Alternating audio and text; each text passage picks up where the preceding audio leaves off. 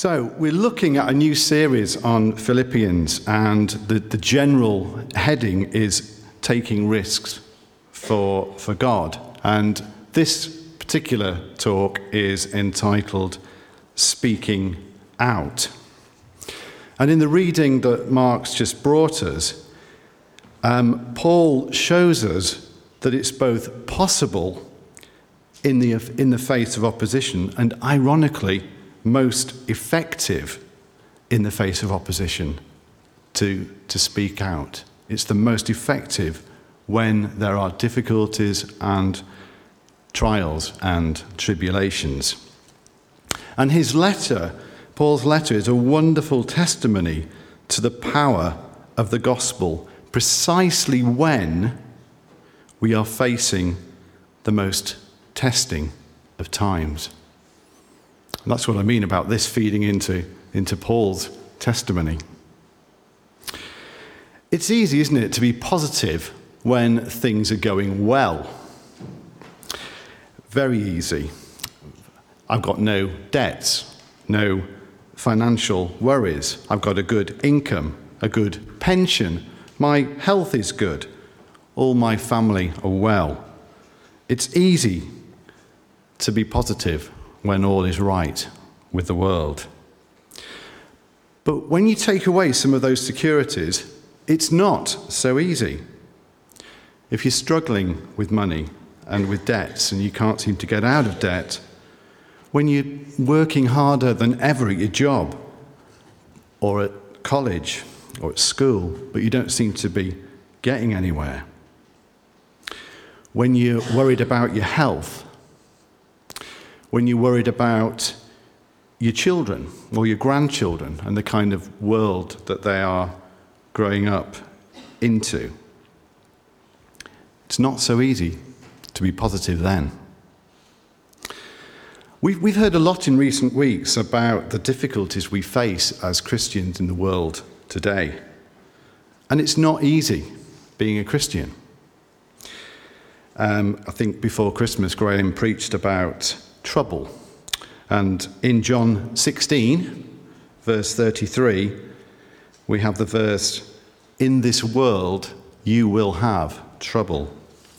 And one version of the Bible says, The world will make you suffer. This, of course, is, is nothing new. There has not been um, a single time since Jesus' birth when it's been easy being a Christian. Persecution and suffering are an unbroken theme. There's been no golden age. Persecution and suffering have always been there. But what I haven't said is the next part of that verse in John 16:33. But take heart, I have overcome the world. Or the Good News uh, Bible version, but be brave, I have defeated the world. So, what we need is a Jesus perspective on our situation.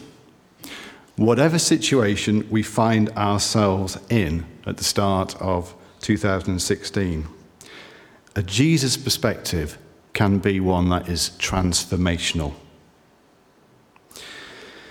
And Jesus may not change the situation you find yourself in. And again, this came through Paul's testimony. But he can change you in the situation. He can change you and how you deal with the situation, and how you cope with it, and how you witness in that situation and how you respond to it. Do you know, perhaps sometimes we're guilty of praying for the wrong things when we ask God to take away a bad situation. Because I think God often wants to teach us through difficult situations and to transform us in those situations. There's a story of uh, two rallies, a socialist rally and a Christian rally, taking place back to back at the same time. And the socialist speaker points to a poor person in the crowd and says to the Christian speaker, My socialism can put a new coat on that man. What can your Christianity do?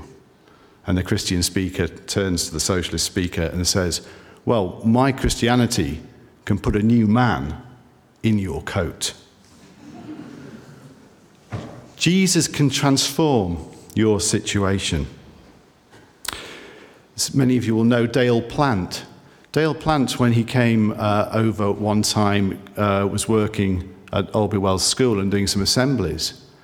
And he used one repeated line in, in his assembly, which was, Don't let your circumstances lie to you. Don't let your circumstances lie to you. Whatever difficulty, whatever situation you're in, don't be downhearted because Jesus is there. Jesus is there, as Paul said, with his arms around you, prepared to pick you up and prepared to carry you. Don't let your circumstances lie to you. And it's the same message in this reading. Don't follow the lies of the world. The world is full of lies. And don't follow the, the negativity that you see around you, particularly negativity that's portrayed in the media. When I was preparing for this talk, um, I was listening to the Today program, which is Radio 4. Uh, many of you probably listen to Radio 4 in the morning. Um, and I was listening to the Today program. This wasn't last Friday, it was the Friday before. And here's a snapshot of the news. Okay. Listen to, listen to the positives here. Unsecured household debt reaches new levels as people struggle to afford to live whilst eating my cornflakes. Well, that's, that's nice to know on a Friday. Uh, heightened tension between North Korea and South Korea. Nuclear meltdown coming? Oh, that's good. Syrian residents starving to death because rival factions uh, block food aid any alcohol at all is now bad for you. yeah, I struggled with that one. Um, and I think there was something about the Obama uh, running up against a brick wall with the gun laws as well. Do you know there was only one piece of news that was positive? One piece of news that was positive. And it was to do not with people, but with an adorable little creature. It was to do with the world's oldest tortoise called Jonathan. And it said, um, Jonathan gets a new lease of life after being put on a high calorie fruit and vegetable diet. And Jonathan is 183 years old. It's, that's good going, isn't it? It's good going. But I ask you, the one good piece of news and a whole news program was about a tortoise. And I love tortoises, but I th- I've got this sneaking suspicion that there's some good stuff going on out there that we don't get to hear about. Where's the balance gone? We need a Jesus perspective. And when we have that perspective, we will see transformation. Not necessarily in our situation, but in the way that we see ourselves in the situation. And I also think we not only need that Jesus perspective, but we need to be refreshed by the basic truth that our faith is good news. I've already referred to the Good News uh, version of the Bible, and I like the way that this particular version of the Bible has emblazoned on the front cover the words Good News, as if, as if we're going to forget. Good news. Because we do forget, don't we? There's a story of a, a mother taking a young son five or six year old on a walk in the countryside. And as they pass a field, the uh, little boy sees a horse in the field and says, Mum, look, a Christian horse. And mum says, Well, no, it's, it's, it, it's a horse, but it's, it can't be a Christian. I mean, God's made the horse, and we, we, the horse is there for us to enjoy and all the rest of it, but it's not, it's not actually a Christian. Yes, yes, it is, Mum. It's definitely a Christian horse. Okay, son, why, why do you say that horse is a Christian horse? Well, it's obvious. It's got such a long face. I think sometimes we need to get the joy back into our faith. It's good news, isn't it? Good news. The angel talking to the shepherds I bring you good news of the birth of Jesus. Let's have that Jesus perspective, that good news. Paul's letter to the Philippians is marked by good news. It's, the, it's a letter with an emphasis on joy, confidence, and unity. And yet, it's amazing, isn't it? To produce a letter with such a feel good factor in the circumstances that Paul finds himself. He's under house arrest. But his house arrest has actually, ironically, led to the spread of the gospel, not to the confinement of the gospel.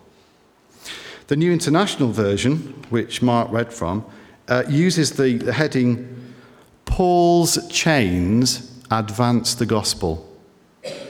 Paul's chains advance the gospel. Do your chains help you to advance the gospel? Do my chains help me to advance the gospel? Or do they prevent me? Are they a hindrance? For Paul, for both Pauls, the chains have been a help, haven't they? To advance the gospel. And that's a real, a real challenge. Do we embrace difficulty and challenge? Do we see opportunities to spread the gospel, to spread the good news of Jesus? Or do we think, oh, I'll wait until I've sorted a few things out first? The fruits of Paul's house arrest are clear to see. His captors and guards have been told about Jesus, verse 13. And the believers in Rome are more actively proclaiming the good news, verse 14.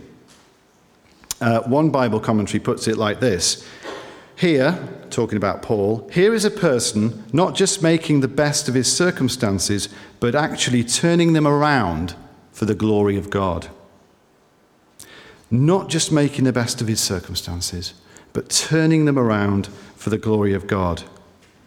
Paul is not just sharing the gospel with ordinary Roman soldiers either, but with the palace guard. These were like the emperor's elite uh, troops, the green berets, if you like.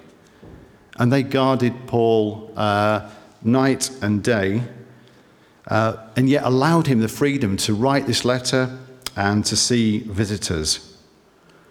And they'd probably rotate on a four hour shift, these guards, uh, looking after Paul.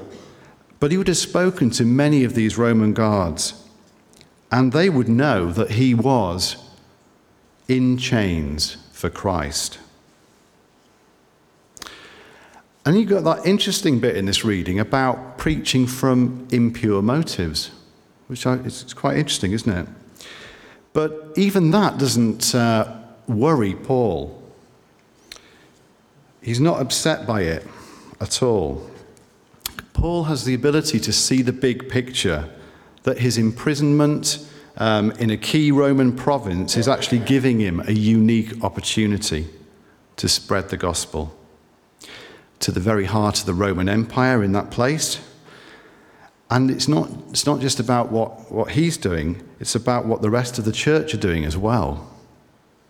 He is giving his, part, his, giving his partners in the gospel the Philippian Christians an opportunity to develop and exercise their ministries as well. So, Paul recognizes that God has given him this strategic placement so that God can fulfill his greater purposes. That phrase, strategic placement. What, what strategic placement has God put you in? What strategic placement has God put me in? Maybe we should take, well, maybe we should actually think that the placement that we're in at the moment is the right one for the time being. God may move you on into something else, but maybe where you are at the moment is where He is wanting you to blossom and bear fruit. Uh, my aunt used to have a, a po- poster in her kitchen blossom where you're planted. Maybe where you're planted at the moment, your strategic location is where God wants you to bear fruit. So we should be encouraged to take the opportunities to speak out with boldness as those Philippian Christians did. Paul values the truth of the gospel more than he values the attitudes of those who preach it. And as, as, we find in the reading, there were some that were trying to stir up trouble for Paul. But whatever their motives, the gospel was still being preached. God's wider agenda and purposes always rises above our petty agendas and purposes. Uh, Paul hated false teaching, but these brothers are at least sticking to the gospel and to the truth of the gospel. And the truth of the gospel always overrides our schemes and our limitations. There's a, a, wonderful verse in Isaiah 55, verse 11, in the New Living Translation, which goes like this It's the same with my word. I send it out, and it always produces fruit. It will accomplish all I want it to, and it will prosper everywhere I send it. It's a great reading, that, isn't it? It's the same with my word. I send it out, and it always produces fruit, and it will accomplish all I want it to do. And it will prosper everywhere I send it. This is an enormous relief for, for teachers and speakers, house group leaders, because it's, it's not about us, it's all about, as we sang earlier, it's all about you, Jesus. And if we stick faithfully to God's word, it will, it will bear fruit. It will do its work. Paul was passionate that Christ is preached in every way possible. Are we prepared to show this, that same passion in whatever circumstances that we find ourselves in? Are we prepared to have a Jesus perspective? One that transforms not necessarily the situation, but us in the situation? Are we prepared to use our chains, whatever they may be, not to hinder, but to advance the gospel? Are we prepared to embrace the strategic placement that God has put us in? We're not alone. We are partners, co workers in the gospel. So let's encourage one another as we speak out and witness. Let's be faithful with His word so that it goes out does its stuff, and returns to God with interest. Short and sweet. Amen.